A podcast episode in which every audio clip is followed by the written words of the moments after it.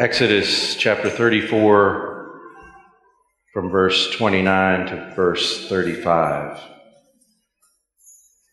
When Moses came down from Mount Sinai with the two tablets of the testimony in his hand, as he came down from the mountain, Moses did not know that the skin of his face shone because he had been talking with God.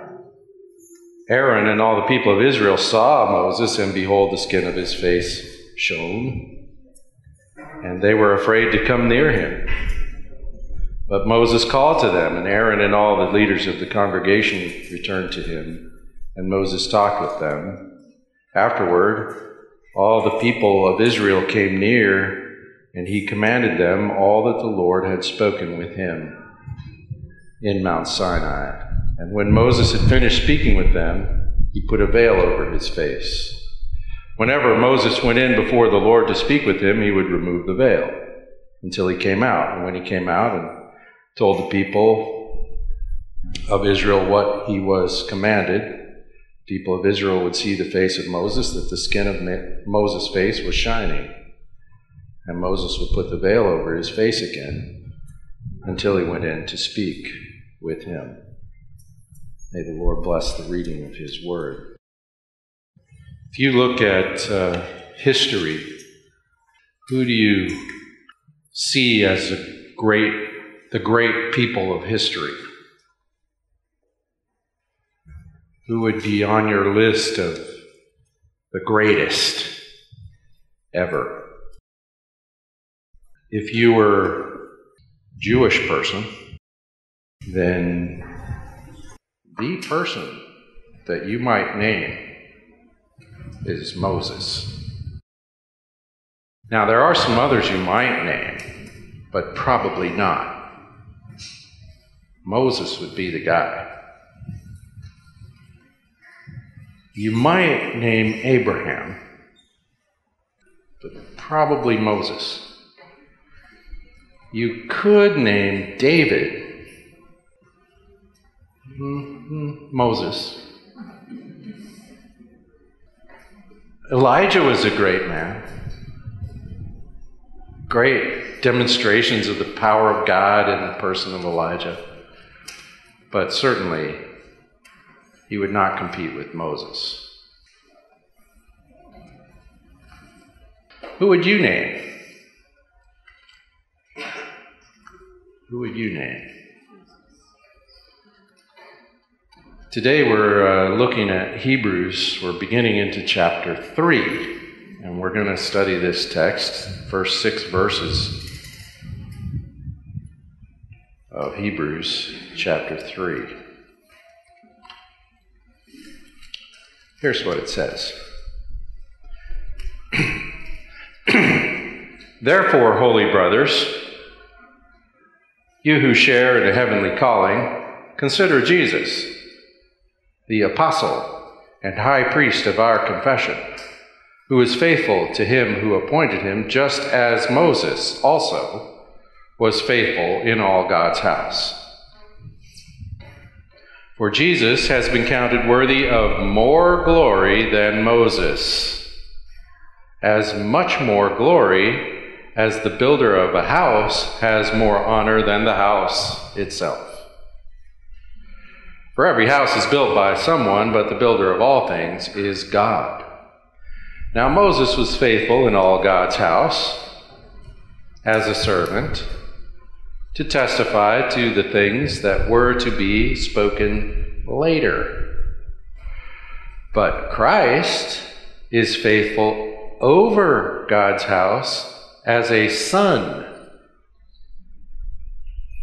And we are his house if indeed we hold fast our confidence and our boasting in our hope.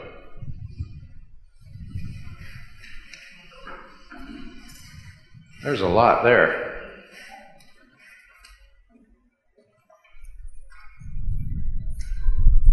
And we have already compared Christ to the angels and said that he's above the angels.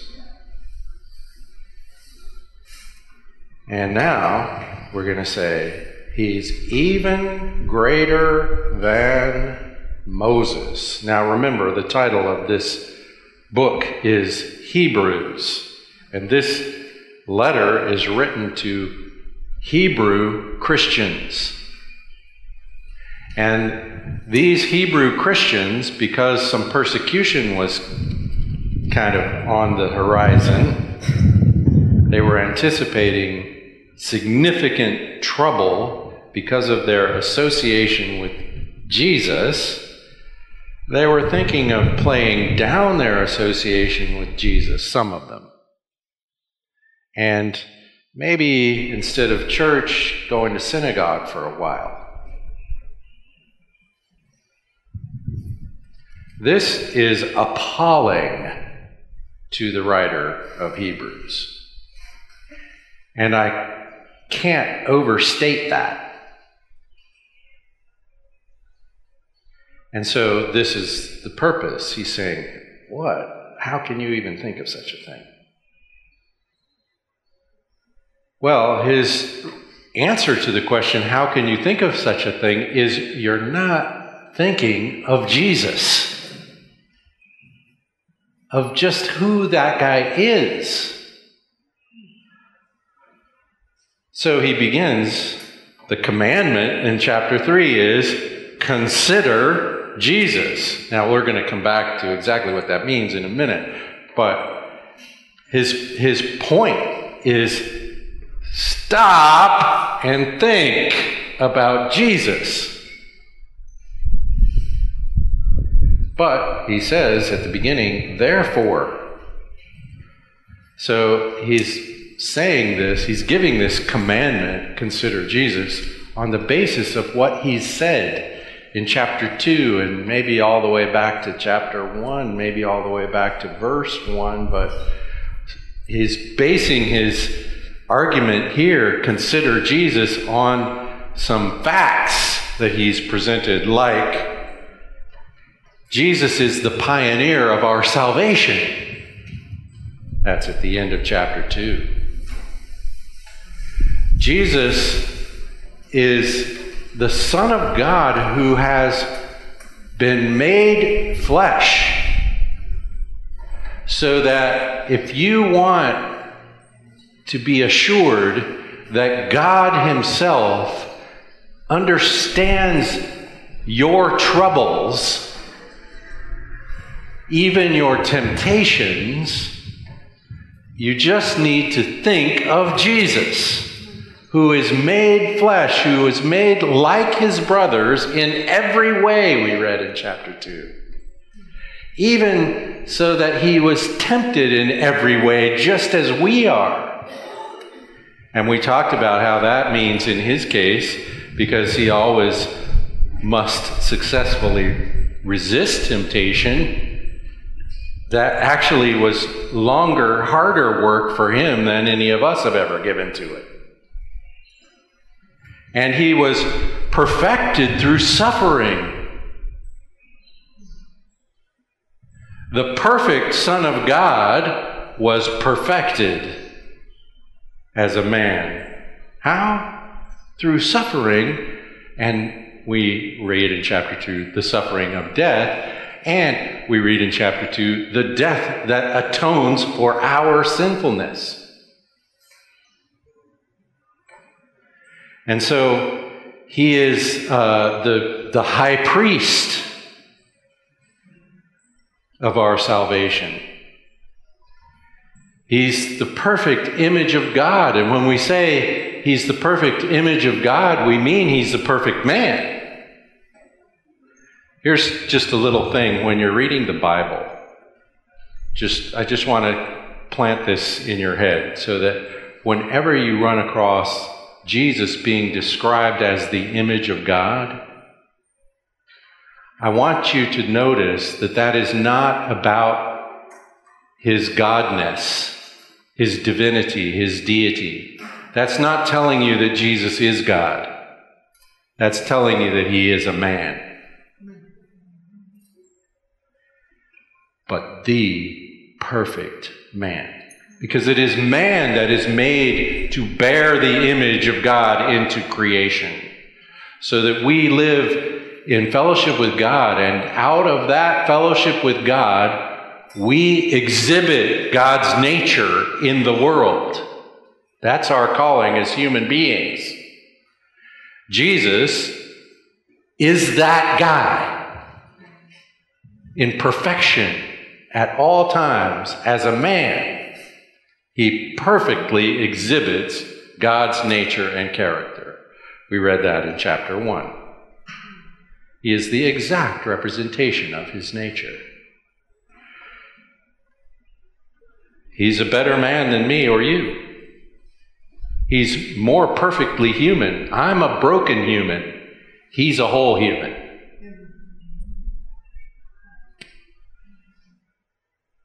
And he was perfected.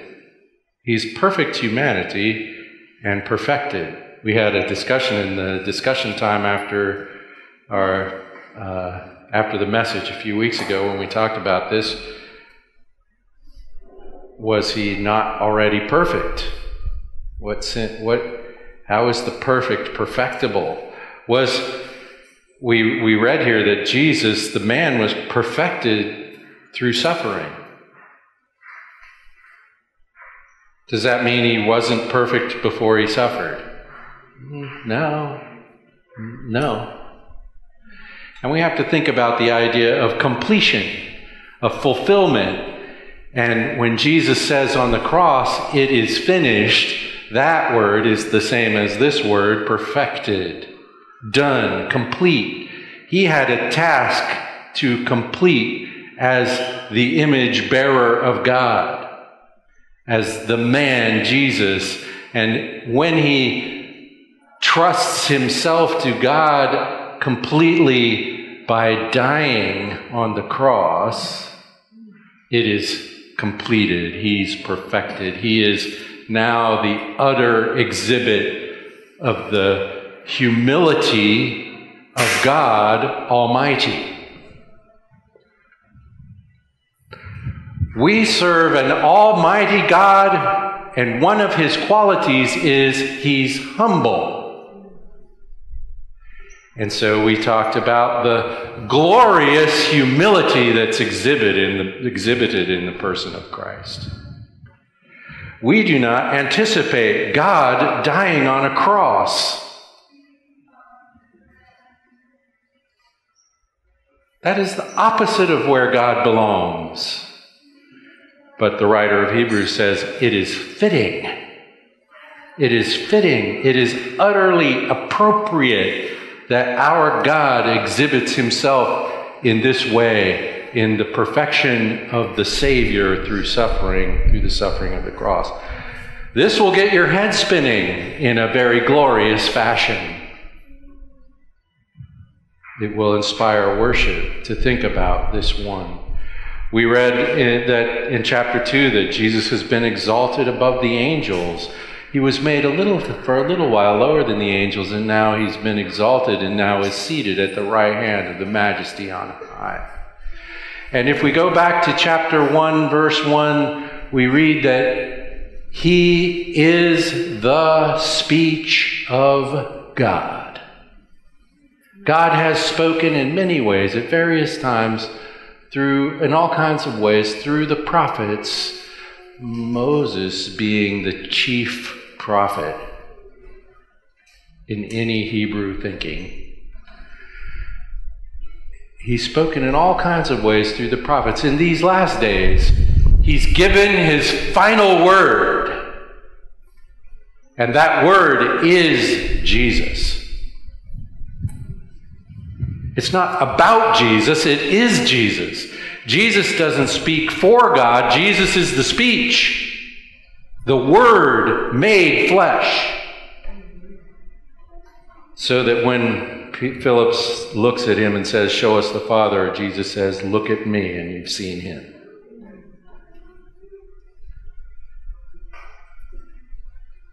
Therefore, notice Jesus. How appalling it is that if all of these things are true, that human beings fail to notice. Now, we got to stop for a second and notice who uh, the writer of Hebrews is talking to. He says, Holy brothers. Holy brothers. Now, if we see the word brothers right here, we should be reminded that we've just seen the word brothers in chapter 2 when we've read that he is not ashamed to call us brothers. Can't get over that. He's not ashamed to call us brothers. We are the brethren of the Son of God. Well, that makes us God's children as well.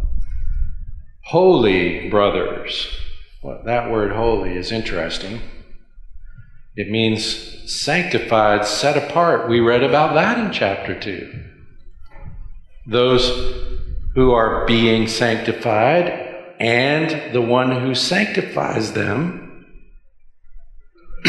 are from the same Father. Therefore, he's not ashamed to call them brothers. See how that goes together? The holy brethren. We are the children God has given. That's in chapter 2, verse 13 that God has given child, his children to his son. We read about that all over the book of John. Those whom God has given me come to me, and whoever comes to me, I never turn away. And I don't lose a single one of them, and I will raise them up on the last day. Those people are who is addressed here.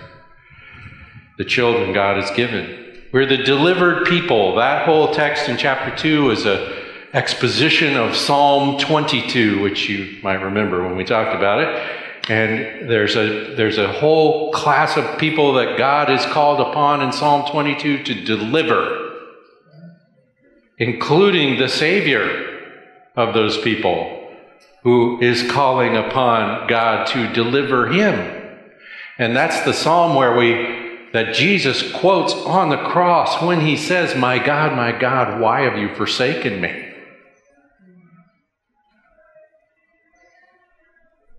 He is trusting himself completely to God in the sacrifice of the cross. And God delivers, and God delivers us with him. This is, a, this is huge.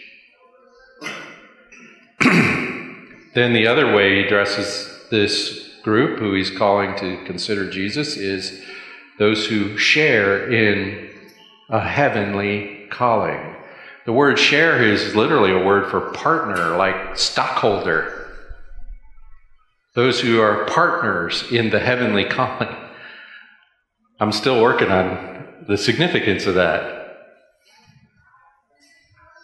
So there's a calling and those who are in Christ are part of the partnership of that calling. Wow. It's a heavenly calling. Well, this reminds me of things he said in chapter 2 that uh, it was fitting that the Father, in bringing many sons to glory, would perfect the author of their faith through sufferings. So he's bringing many sons to glory. Well, that's a heavenly calling. That's a heavenly calling. In Christ, we are brought up into the fellowship of the triune God. He, in, in chapter 2, verse 11, he says he's not ashamed to call them brothers.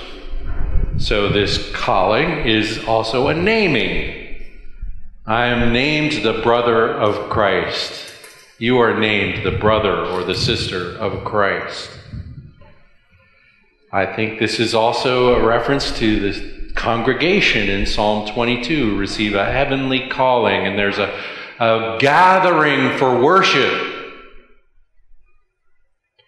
So I think when we talk about partners in the heavenly calling, we're talking about where the calling is from, the right hand of the majesty on high, and where the calling is to, the fellowship of the right hand of the majesty on high. And so, all through the book of Hebrews, we're going to see this time and again. We are, the people of Christ are gathered into the fellowship, the divine fellowship, the eternal fellowship of the triune God. And their enjoyment of each other and their fellowship together, their partnership in all things together. The Trinity is sometimes described with this word perichoresis. Peri means around, choresis means dance.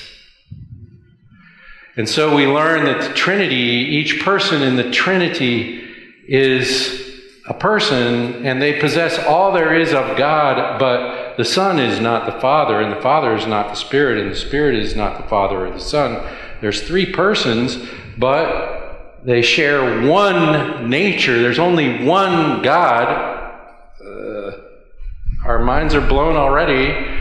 And when we talk about this, one, we think one of the words we need to use in a, in a sound understanding of this, to the extent we can understand it, is this word perichoresis. And that means that whenever any one of the persons of the Trinity acts, the others act as well. They're always dancing around one another. There's a intimate coordination in the working of the persons of God in their unity. They're, they're one. They're perfectly one. Jesus says, I pray that they may be one like you and I are one. Oh my goodness. That is Jesus referring to the gathering of his people into the great unity, oneness of God Almighty Himself to join in the fellowship, the partnership of the Trinity itself, we are those people in Christ. Now he says, Look, holy brethren, partners of the heavenly calling, stop. I'm trying to get the idea of consider. It's a word that means take notice. Take notice. This is the commandment. Consider Jesus. Here's something I can observe about myself, and therefore I project it onto all of you. I believe it's true of you too, because I really don't want to be the only guy this way.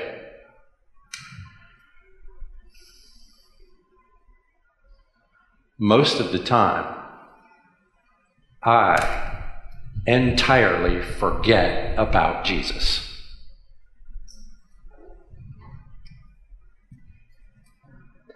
I am really busy thinking of almost anything else. I need this reminder. I can very easily forget all about Jesus and think something I'm doing might be important.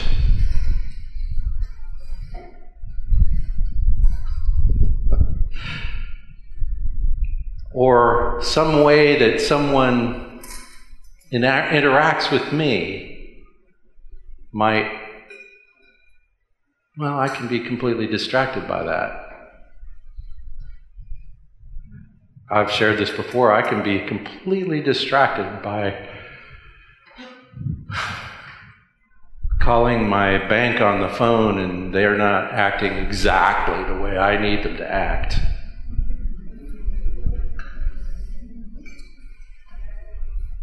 And it's very easy for me to be completely distracted. And I need to remember I am one of the holy brethren. I am a partner in the heavenly calling. I need to just stop and consider Jesus. I think no matter what, no matter when, no matter how long I have been considering Jesus, the thing I need is to consider Jesus. All the time. All the even right now while I'm kind of considering Jesus, I need it deeper, longer, better. Because it is the root of life. This is what Jesus was talking about when he says, Abide in me. Abide in me, and I in you. Apart from me, you can do nothing. You're, if you're not in Christ, you're dead. And those of us who are in Christ, the thing, the thing, the thing at all times is consider Jesus. This is why I've already said in preaching through Hebrews, we're only in chapter 3, and I'm going to say it a bazillion more times. You're going to get tired of me saying this. Whatever your problem is, your problem is inadequate attention to Christ.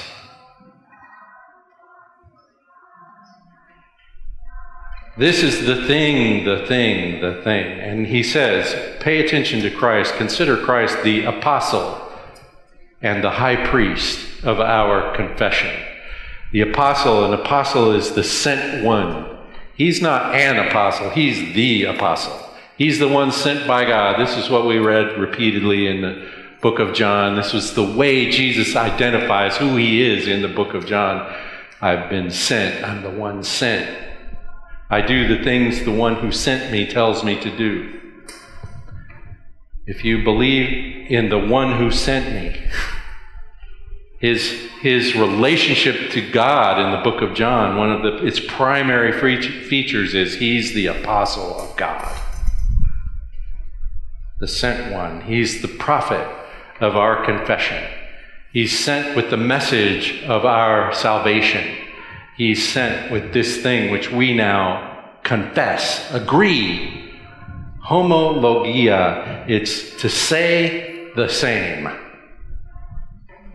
So Jesus came to announce something, and we say what he announced. We claim it as our own, we confess it, we trust in it. our confession is the content of our faith. and he's the high priest. I'll tell you, if we if he's only the apostle, the only thing he can announce is our doom and judgment. I'm going to say that again. If he's only sent by God to announce the word of God, if that's all he is, we are just judged. That's all. But he's the high priest of our confession. And what we confess is our salvation, not our judgment. Because he announces salvation, but he doesn't just announce it, he provides it as our high priest. He's the one who makes the sacrifice that brings us before God. He's the one that presents us to God. He's the one that makes us presentable to God. He's our high priest, our sacrifice maker. So we confess Christ. We confess Christ. So he's the one who brings the message we confess. He's the one who uh, atones for sin so that we can make our confession, and he is the one we confess the Word of God. Think about it. However hard you've been thinking about it, you could think about it harder. And if you do, if you stop and consider Christ, it will turn you inside out and upside down and upright. Just as you need to be turned. When we trust in Him, we are transformed. So he goes on. I don't know if we're going to make it through all of this, but we'll see how we go. So he says, Consider him who was faithful to him who appointed him. Too many hymns. Consider Jesus who was faithful to God who appointed Jesus, appointed him apostle and high priest.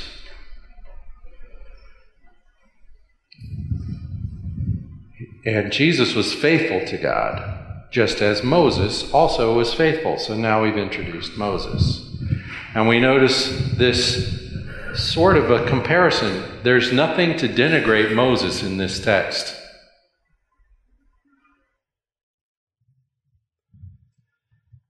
It's so it's presented like this. You know how great Moses was. Jesus is greater still.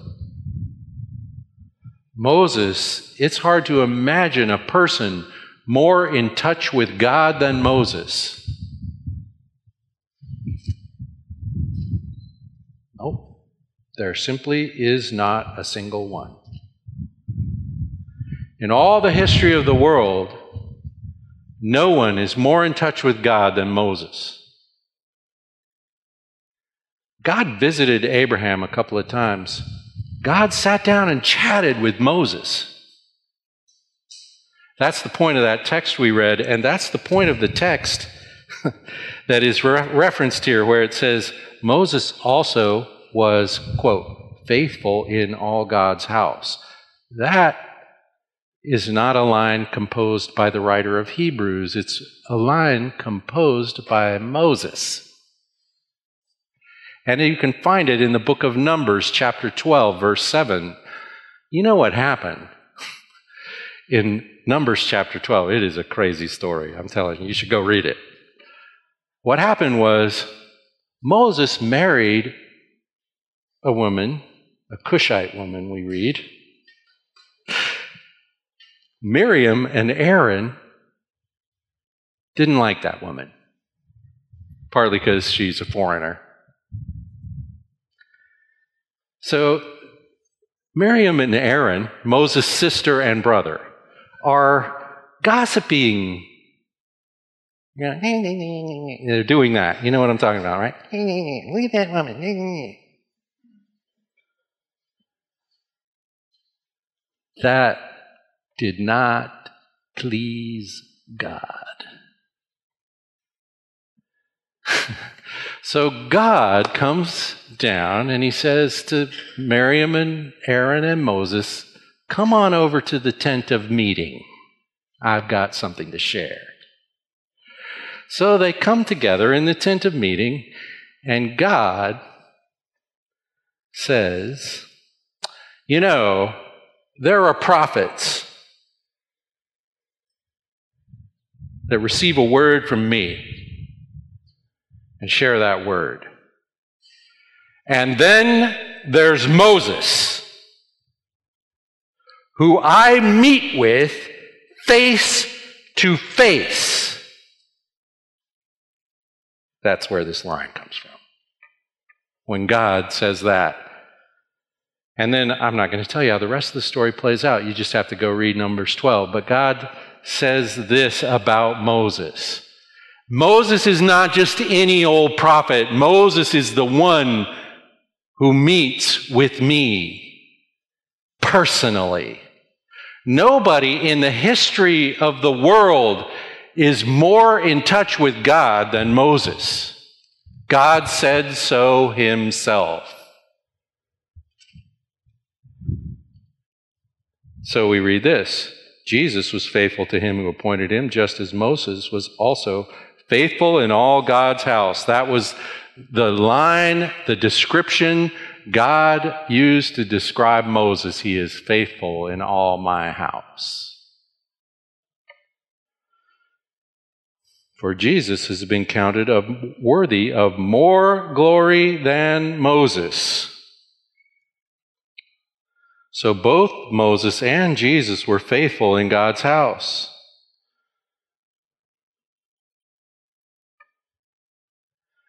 Moses met with God face to face.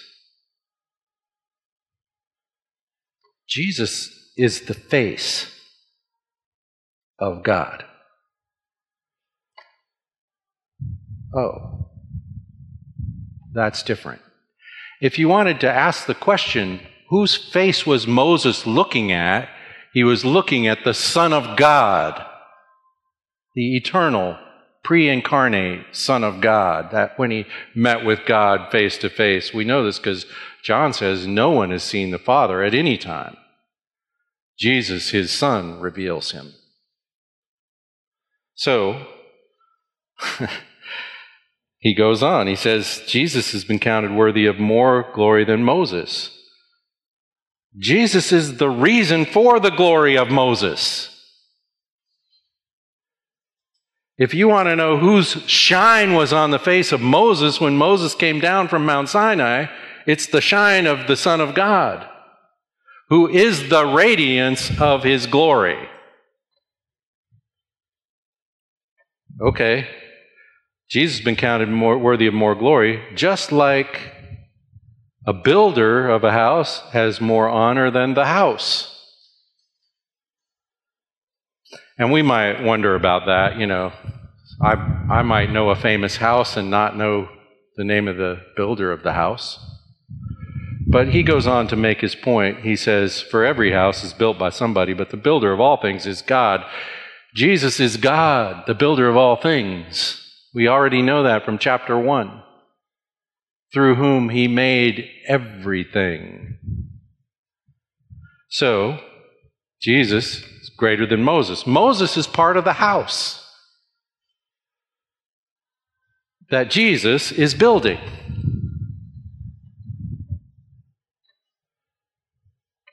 Hmm. Now he goes on. He says, faithful in all God's house.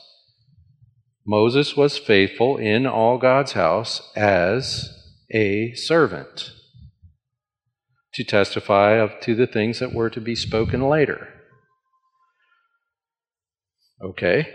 Christ is faithful not in God's house, over God's house, not as a servant, as a son. See the difference? Moses is faithful as a servant. Jesus is faithful over the house. He's the authority in the house. And he's the son. Hmm. Okay, well, people have servants in their house nowadays. Some people have servants in their house and children in their house. Yeah, that's what we're talking about. The honor of the servant, they might be a very faithful servant and therefore come to receive great honor from the owner of the house. But the son is also the owner of the house. It's a difference. Now, it's interesting here the word for servant is a, is a religious word. Um, in, uh, in some churches, even today, we have, uh, we have a priest and we have acolytes, attendants. So if you were to go to a Roman Catholic Mass, the priest would be offering the service, and he's, he's really a priest in the way they think. So he's offering actually the body and the blood of Christ for real, right there.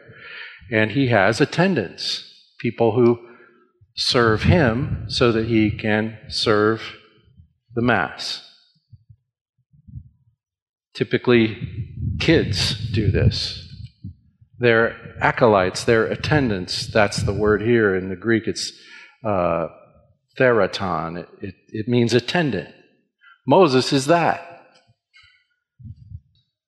in the house of God.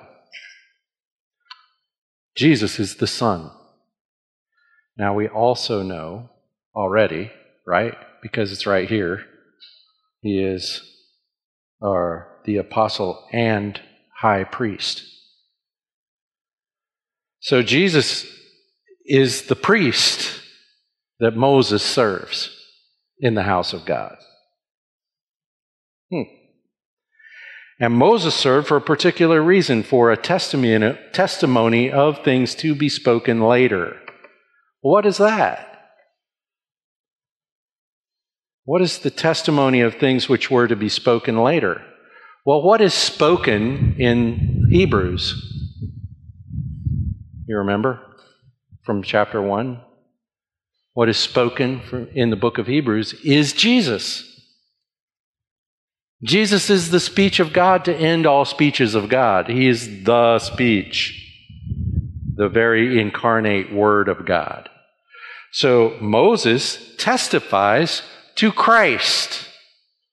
Now, Hebrew Christians in this day and age, when this was written, they all knew that. In fact, all Christians knew that. The scripture that we used for the purpose of preaching Christ was the scripture that the writer of Hebrews uses Psalm 22, Old Testament. And now he's saying, and Moses too. Well, that's what Jesus said, right? He said it in, in John. in John chapter 5, verse 46. He says, If you believed Moses, you'd recognize me because Moses wrote about me. So, this teaching uh, that Jesus is the subject of, of Moses' writings comes from Jesus himself. You know, you remember that story when these guys, after the, after the cross and the resurrection, they had decided, I'm going home. So they were heading home, and this guy comes along and joins them walking on the road. It's Jesus. But he somehow disguises himself so they don't recognize who he is. And you know what he did, right? he opened the scriptures. Well, what scriptures would those be? Well, none of the New Testament scriptures existed yet. They're the Old Testament scriptures. And he explained to them from the books, beginning with Moses and all the prophets, it says, all the things that they had come to see in Christ, he explained to them from the Old Testament, from the books of Moses. Moses was for a testimony of things which would be spoken of later, namely Jesus. In Galatians chapter 3, verse 8, Paul writes to the Galatians that when he met with Abraham, when God made Abraham the great Abrahamic prophet, uh, uh, promise that all the nations of the world would be blessed through the nation that comes from Abraham. You know how Paul describes that in the book of Galatians. He says, God preached the gospel to Abraham when he said that. The gospel of who? Jesus. Jesus is the subject of Moses. Moses was faithful in God's house as a servant for a testimony of things which were to be spoken later. Now, uh, we're we're gonna have to stop right there. Oh, thank you. Appreciate that.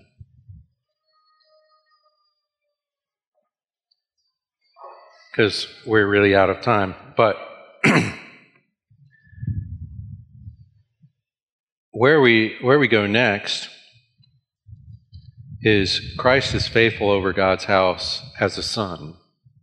And then the closing of this paragraph, and we are his house. Oh.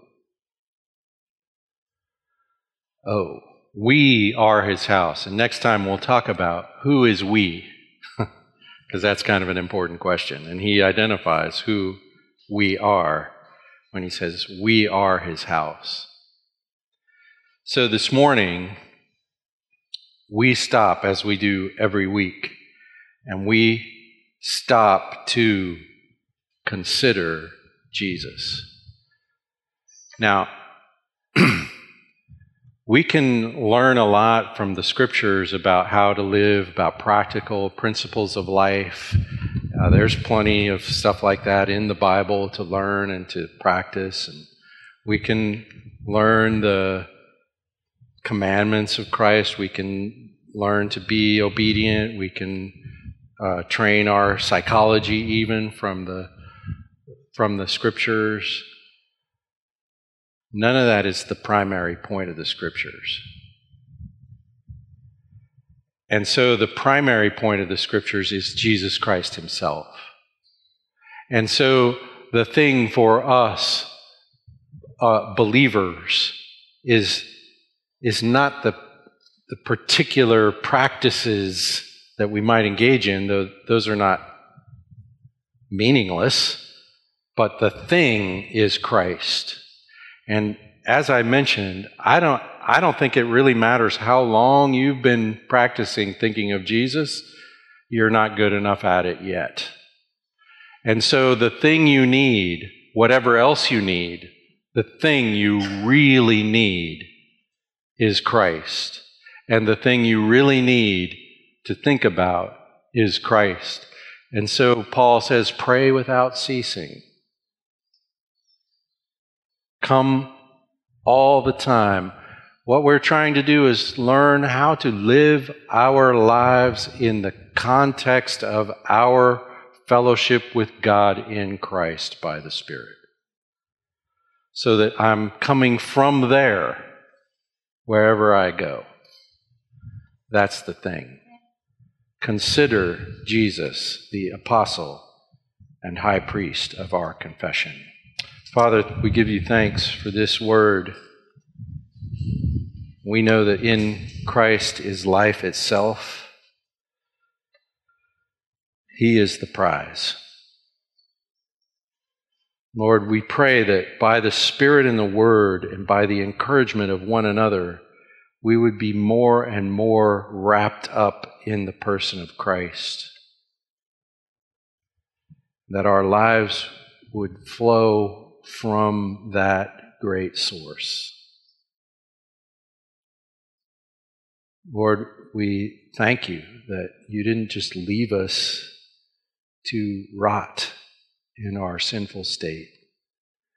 You have gathered us to be holy brothers, to be partners in the heavenly calling. We give you thanks in Jesus' name. Amen.